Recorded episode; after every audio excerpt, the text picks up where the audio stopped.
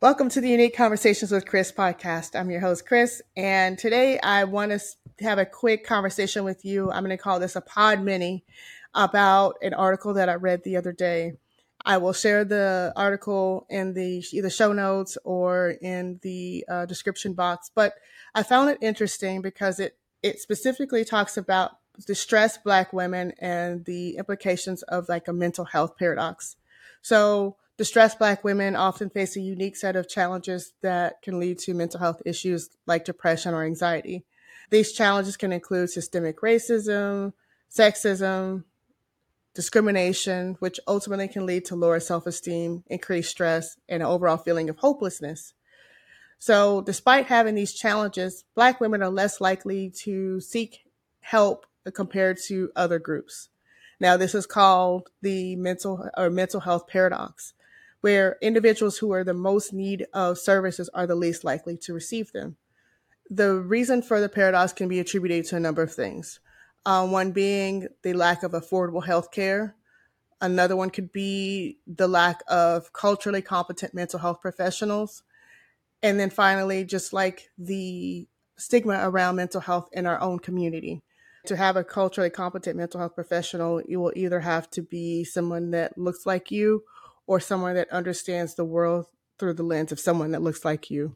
It exceeds beyond just having sympathy, but truly having empathy for the someone that has a different cultural background than yourself.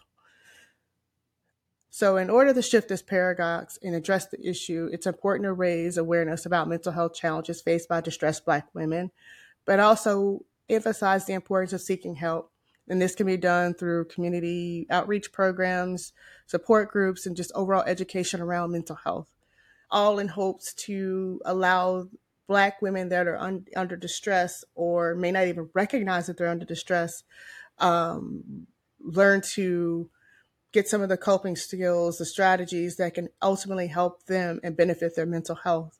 I want to also mention that it's important to have mental health professionals that are trained in cultural competence so that ensure that they're able to provide the best possible environment for those that are seeking help for their mental health.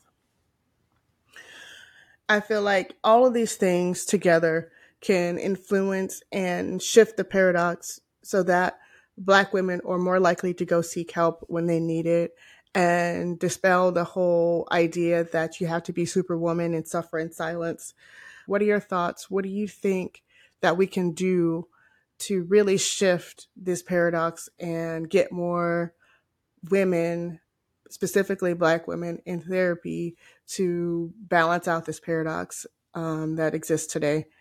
I'm looking forward to hearing from you in the comments